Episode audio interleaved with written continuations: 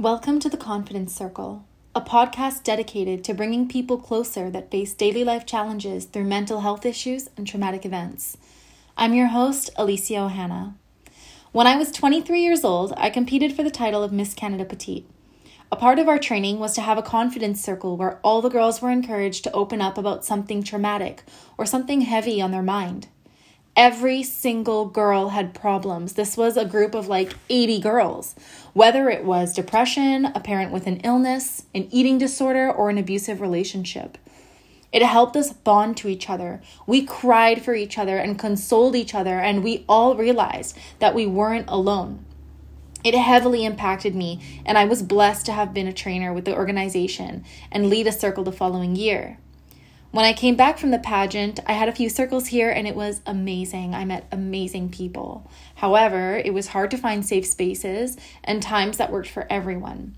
I've wanted to do this podcast for two years and have finally found the courage to start. I'll start with my journey. This way, you can get to know a little bit about me and some of my life experiences that really affected me and taught me about people. Just to let you know, I am not a doctor. I am no way um, suggesting treatments or medications that you should try or anything. This is solely based on my experience as a human being and my opinion. I am not um, suggesting anything for other people. Okay, so I'm just going to start. I have a few stories to share with you, so listen along. From the age of 7 to 22, I struggled with anxiety and depression. Um, even though I had what people would consider a perfect childhood, my mind was a constant hurricane of thoughts surrounding one theme what if?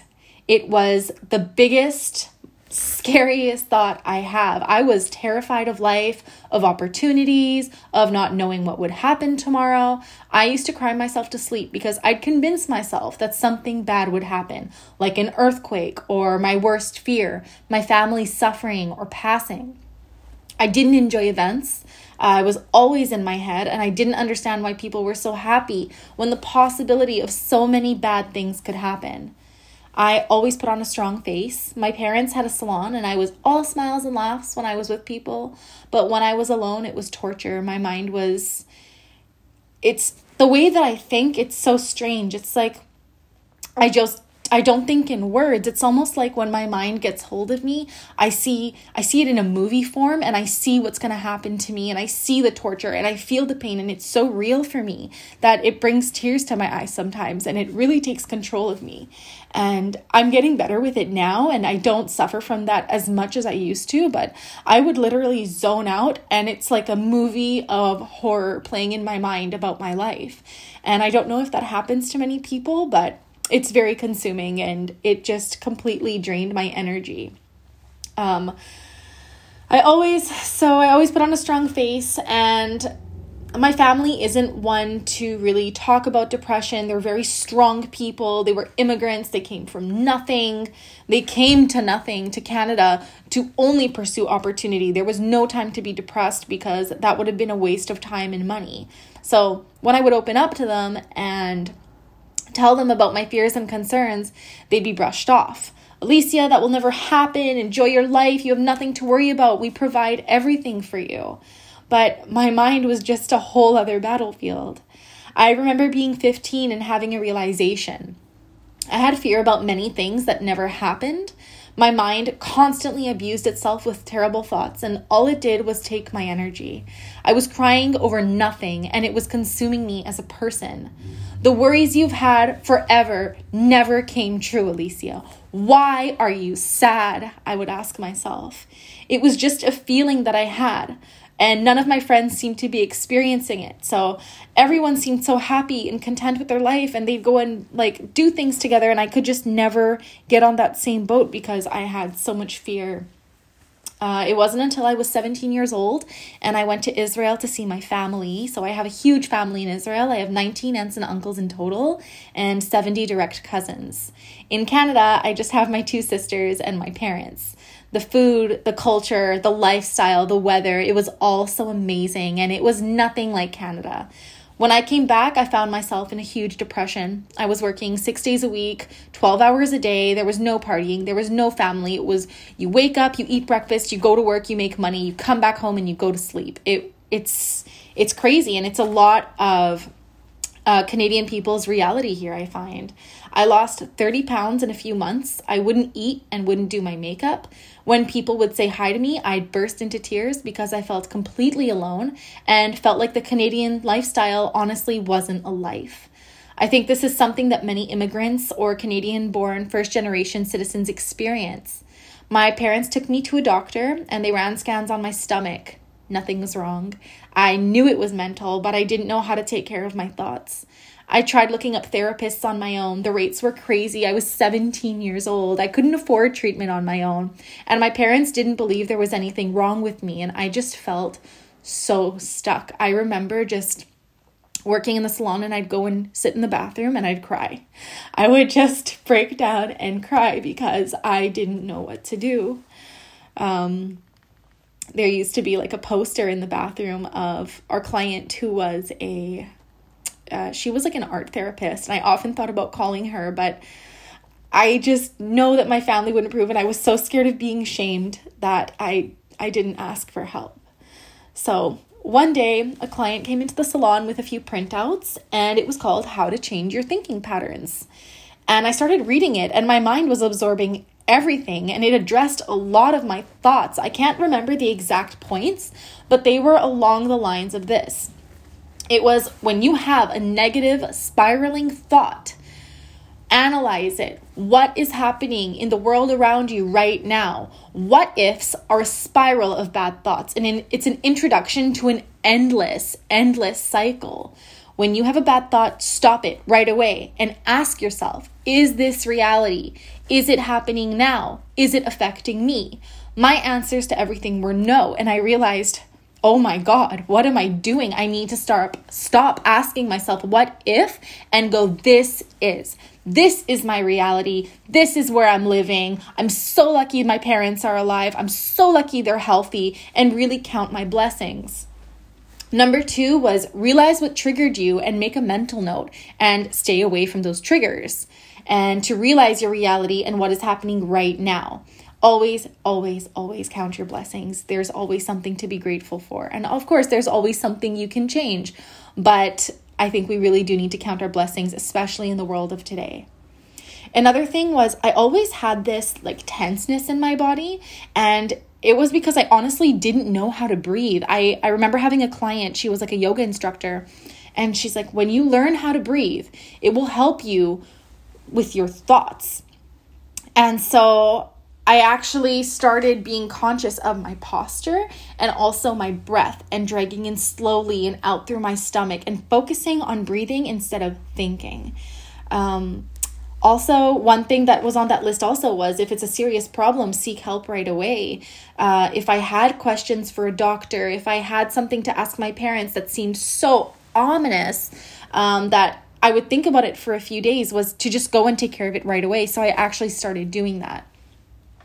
This list affected me from that day forward. To this day, I still don't think the client knows how much she helped me well, I think she did know because when she asked me how I was, I, I burst into tears and eventually I did get better and I, I got back to normal and I finally could control my thought process.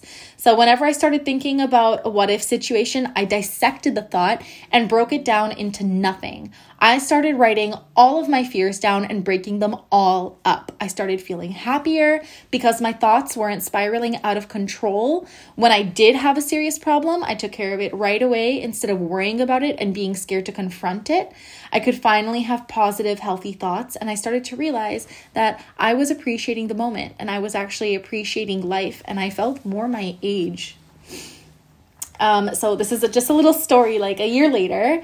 Uh, so I was 18 years old. I wanted to go to school, and my father thought it would be a good idea to go into healthcare. And I agreed because I love talking to older people. I love being around them. I love the stories. I love they're just so cute and they come from generations of wars and struggle and there's just so much wisdom there. I honestly believe that elderly people are the foundation of society and they get pushed into elderly homes where they just get neglected and they never get heard and especially the women like they've gone through so much oppression and struggling through that and raising families. And so many of those stories we never get to hear. And I think it would be amazing to actually get to know our elderly community a little bit more. So I was very, very excited to go work in an elderly home.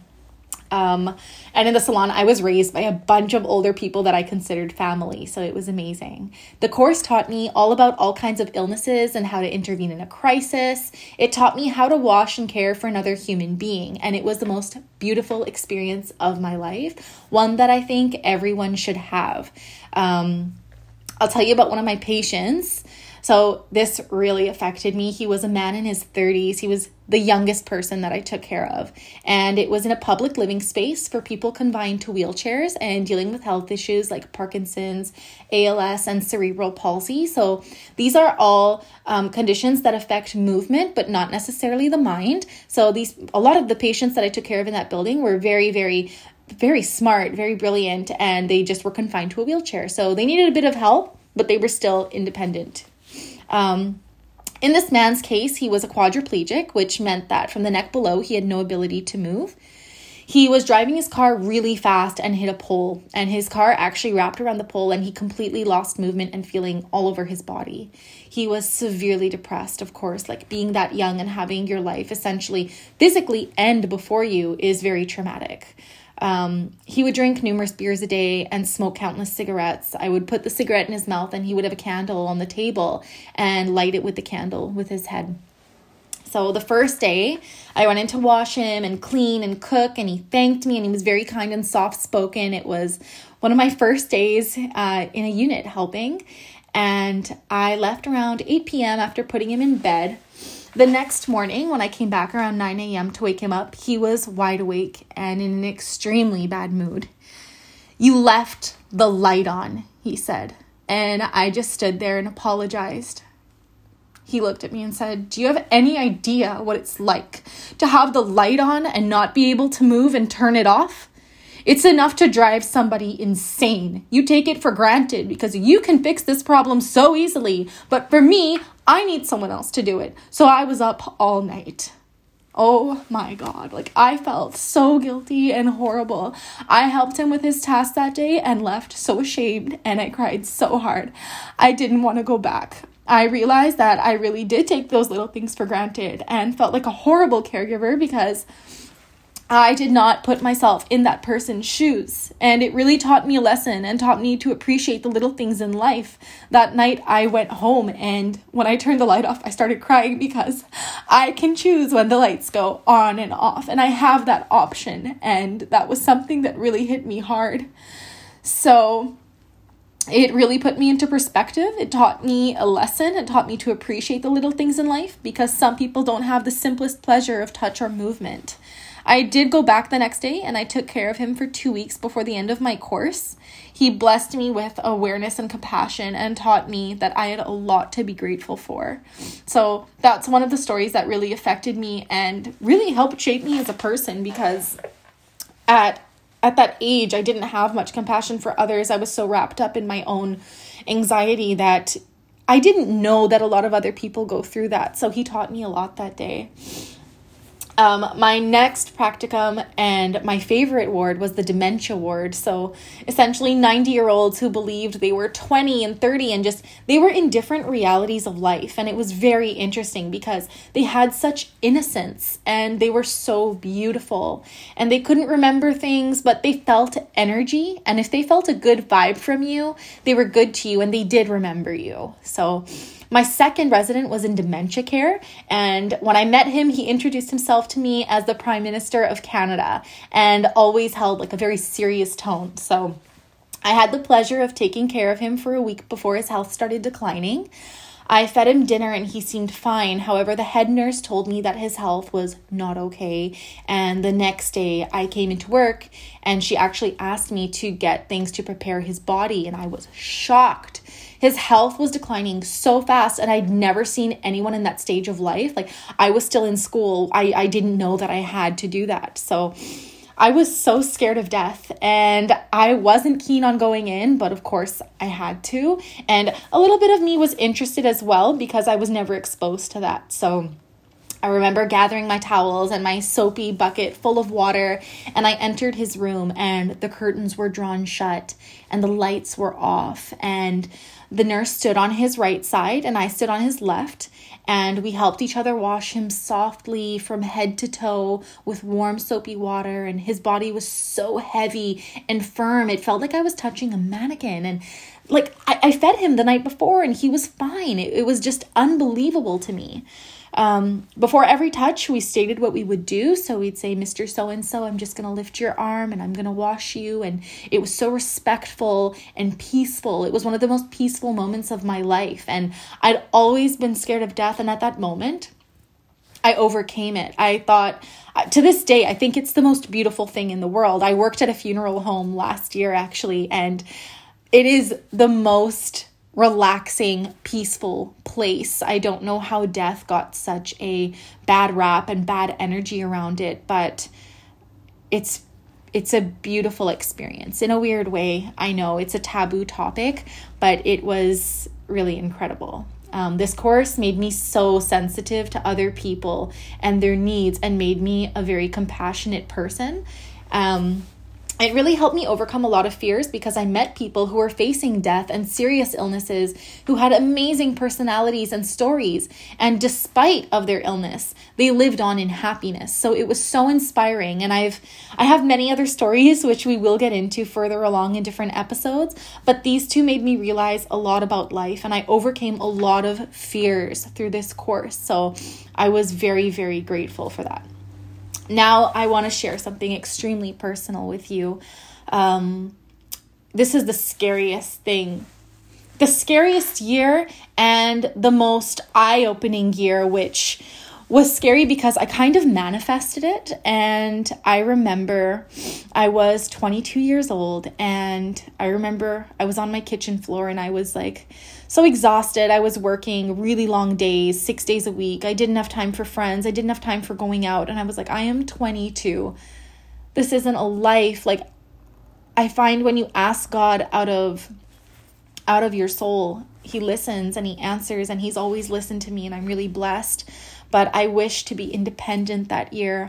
I wish to go compete in pageants. I wish to model that year. Everything that I wanted to do, I wanted it for that year. I just wanted independence. And I sure as hell got it that year. And when you pray, you have to be so specific and so careful because the way that it comes around can be so traumatic. So be careful what you wish for, be careful what you pray for, be very specific in what you want, and make sure that you want it because the Creator, God, Allah, whoever you believe in, has a plan for you, and you just don't know how it's going to come along. So, when I was 22 years old, the scariest, biggest fear came true.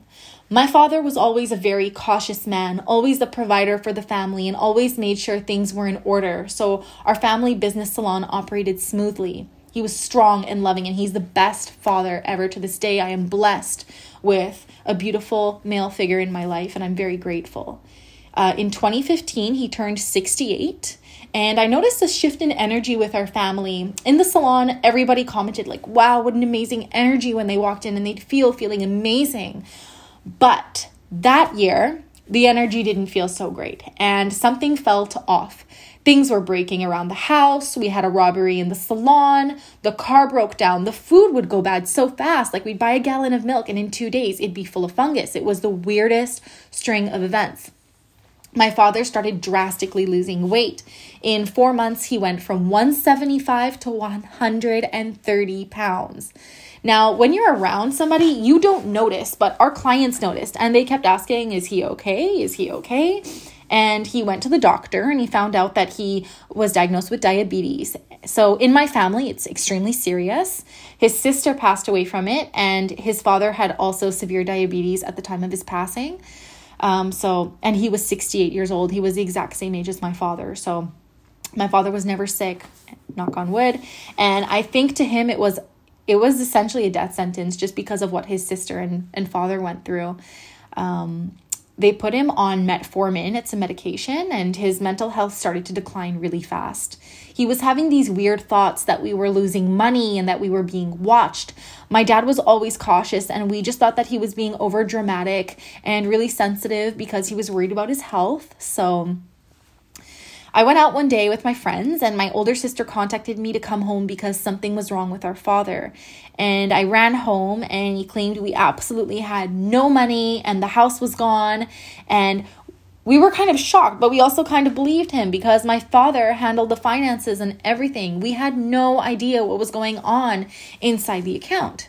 So I asked my mother if this was true, and she didn't answer because she didn't know. So we went to the bank, we checked the bank statements, and nothing seemed wrong. The money was there. The house was fine. Everything was okay. All the things that he was talking about weren't true. And we were so confused. But he kept insisting, and we just kept reassuring him. He started not taking his medication. And I remember Oh God, I remember this one night I was trying to force him to take them, and he grabbed both of my arms and he was like so strong. And I don't know how because he was like so weak and skinny at the time. And he just looked me in the eye and just screamed in my face. He did not want to take his medication. And I was shocked because my father was always like kind and gentle and never screamed. And I, I remember thinking something's really, really wrong. Um, he would go and sit on the stairs and hold his head for hours every day. He couldn't sleep. He would wake up in the middle of the night with night terrors and come into my room, shaking me, claiming they were watching. Uh, like, who's they? I would ask. And he just screamed back, they. I would try to put him back into his bed, and he claimed he soiled himself and he, he was unclean, even though he wasn't. Like, we went as far as buying him diapers, even though he wasn't having a problem with incontinence. Uh, he would grab the car keys and threaten to drive somewhere. And that night, I realized he needed to go to the hospital, but he refused. He would not get into the car. And my mother didn't want me to take him either. I got to the point where I would ask him what day it was, and he wouldn't know. He was completely just losing his mind. And we were at a loss for words. And in in our community and in their generation mental illness isn't commonly talked about. So it was very hard to get him into the hospital uh, I frantically started looking for a family doctor because we didn't have one. And he said he wasn't seeing patients. So I found him on Facebook actually and I sent him a message. I was sending a whole bunch of people messages and I begged him. And he told me to come in the next two days. So it was a fight to get my father into the car. I felt so bad about this, but I had to convince him that his blood sugar was out of control and if that we didn't go, he could possibly die. So he only then agreed to get into the car. And the doctor welcomed him in and started asking my father questions. And my father couldn't answer any of them. It was questions that weren't registering. He asked him what color his shirt was and he couldn't answer. What day of the week it was and he couldn't answer. It just, it was unbelievable to see this decline in my father uh, he put a pen and paper in front of my father and started asking questions that seemed familiar from school. And it was something called a SAGE test. So, this test just asks questions like they ask to connect two circles together. And oftentimes, people with dementia don't have a sense of space or really measurement and they can't connect the circles. And this was something my father couldn't do. And there were other things that my father couldn't do as well and I started crying. I remember just sitting there and I, I told the doctor, I'm like, my father doesn't have dementia. I've worked in the wards. This is so much worse. And he told me that dementia took all kinds of forms and to let him please complete the test. And at the end of the test, he concluded that my father had dementia. He said to me in these words exactly Your father has a house, a family, and a business. How could he be depressed? He has everything. And I just felt like someone slapped me. I felt so misunderstood, and my father had no clue what was happening. And everything in my body told me it wasn't true. And I took him home. And the next day, I called the mental helpline. And the only suggestion that they had for me was to take him to the doctor. I just I wanted to throw my phone at the wall. I there is nothing they can do. He told me, Ma'am, I'm sorry, I'm just a volunteer. You need to take him to the doctor. And I said, You're the mental helpline. You have people calling you that need help right away. What do you mean, go to a doctor? And he just couldn't help me. And I broke down and I started sobbing and I felt so out of options. And my father was getting increasingly more difficult. So I told my mom, that's it. Like, I'm taking him to the hospital, I'm taking him to the emergency room. This needs to be dealt with now because this is a huge problem. My mother was completely against it. Uh, I couldn't take it anymore. At 4 p.m. that day, I forced him into our car and I took him to the Vancouver emergency room. And we didn't see a doctor until 8 p.m. And it was such a struggle to keep my father in the emergency room because he was so anxious. So eventually, the doctor came out. They took my father into a room, I tested his blood sugar. Everything seemed fine, but I asked to speak to a social worker and I let them know about the thoughts that he was having and the irregular activity. Um, so they brought me into a room and questioned me and then they questioned him and we were interviewed by so many different doctors and medical personnel. It was past midnight at that point and we were exhausted and we were left with no answers um, a doctor finally called me into the room with my father and said that he should be in the mental ward for evaluation and treatment. And I remember just feeling a sense of relief and finally felt like I was being listened to. And the doctor told me that he needed to be certified, which meant he wasn't allowed to leave the hospital. And if we tried to remove him, the police would get involved. My father was oddly happy. Um, for some reason. We gave him a kiss and told him we'd come back in the morning, and he was happy to just, he threw out his pants, his shoes, like he believed he was actually really dirty, which wasn't true. So, fast forward, um, he had to wait in the emergency room for a few days on a bed, on a gurney in the hallway, and it took about two days to get him into the actual ward. Um, when we walked into the ward, it was awful. It was full of patients and it was so bare. They were just beds, they were just tables. It was so bare, and they wore this horrible mint green outfit and had nothing. The food was awful, the beds were thin, and it was a very rough atmosphere full of anxious people, and nobody was really talking to each other. Everybody kind of kept to themselves. And we went home that night, and I remember just crying for hours. The guilt that I felt for certifying him was painful. Um, the conditions that he stayed in that ward it was insane for two long months he was in that ward and every day i just felt so much guilt it was extremely hard and it was hard for him as well because he couldn't see us and to my father family was everything um so let me just gather my bearings here. Um so they couldn't figure out what was wrong with him after the two months. His blood tests were all normal, his brain scans were normal, but he wasn't responding to antidepressants. He started putting on weight and his mood was improving, but the delusions were still at full force. So they decided to move him into a building called East One. He'd be allowed to go outside with a chaperone and further his treatment there. And this building was disgusting and dark and depressing. It was way worse than the first ward, and they actually tore it down this year, thank God. Um, I would get calls from the head nurse telling me to come down and feed him because he was refusing to eat because apparently the food was poisoned and just complaints like that. So I used to cook every day, feed him lunch and dinner, and it went from there. After a week, we received a call from a social worker who sat us down and told us he wasn't responding to the pills or to the treatment, and the next course of action would be shock therapy. And I thought it wasn't around anymore, but the social worker assured us that 90% of effective treatment was delivered by shock therapy instead of with medication. They showed us a video, and it was honestly horrifying. And my father said, absolutely no. My father was in a bad place, and my mother was now depressed. She was really, really not herself. She lost a whole bunch of weight. Her hair was thinning. She was pacing back and forth. And my mom is a firecracker. So it was very, very, very hard to see. Um, my mother missed my father and was overall stressed about the entire situation. But we talked to a lot of health professionals and they reassured us that it was safe and it was the most effective, especially if the pills weren't working. So, what we did was we decided to take power of attorney and override his decision because we wanted him back and we wanted him healthy. Three months in a hospital is too long. So, my father started the next week And the first treatment came around, and we instantly noticed an improvement in his behavior. He was responding to questions and even managed to smile for the first time in months. The new treatment the next treatment, I got a call from my father from inside the hospital, and he warned me that he was being watched and the house is gone, and my heart broke. He was so good after the first treatment, and now it was going back to the psychotic part. And I called the doctor, and they said it was normal and that he had to complete all 13 treatments to have the full effect.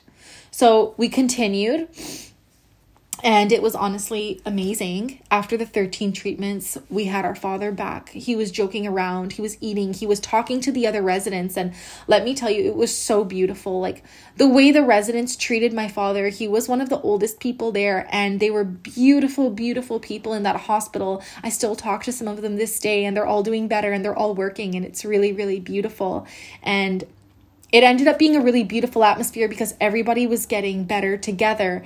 And I remember the day that my dad left, this man gave my dad like a funky pair of socks. And my dad was like, okay, the, this is so weird. Like, I don't know you. But they gave each other a hug and they parted and they were so happy to leave and so happy to be happy again. And it was beautiful.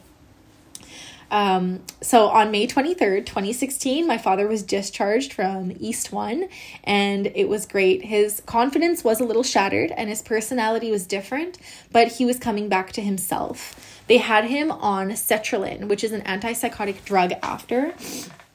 And we honestly ran into a few problems at home with it. He was lacking energy big time. At at one point, he I remember him cutting a honeydew in the kitchen and I was smiling at him and all of a sudden he smiled back and his eyes just glazed over and he fell backwards. And I just ran to catch him and thank God he was fine. But those medications are extremely numbing and it did take his personality away in a sense. So it was very very hard. The medications were very very intense.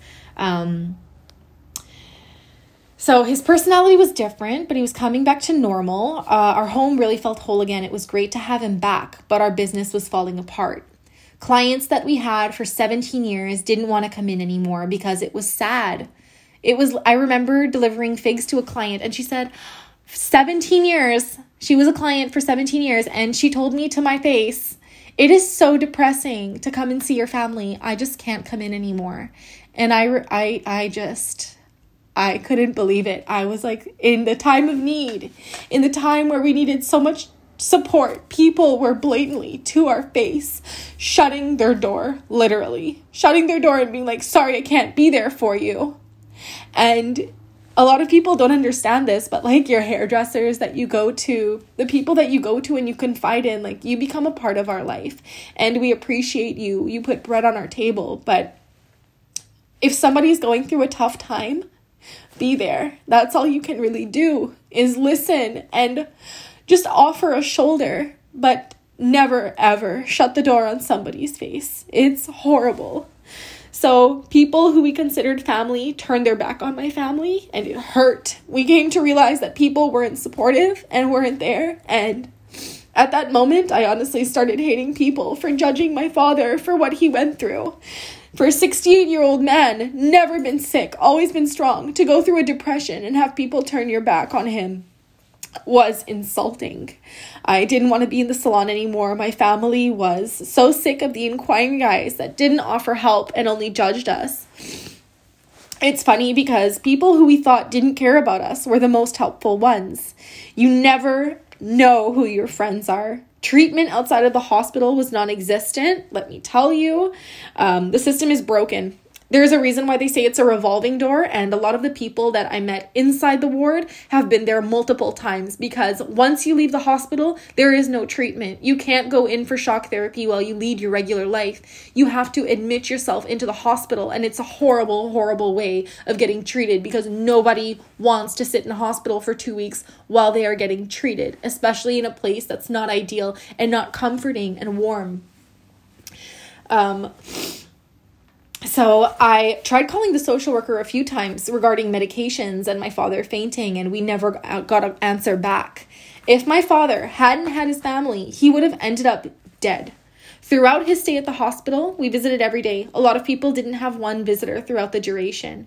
We started making friends with everyone and including them with our visit with our father. Throughout this whole situation, I realized, I really realized that my worst fear came true. And it was amazing that, yes, it was hard and I cried, but the world didn't stop and it didn't crumble beneath my feet because my father got sick.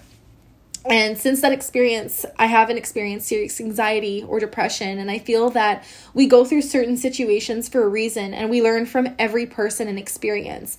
Thank God my father is way better now and enjoys every day.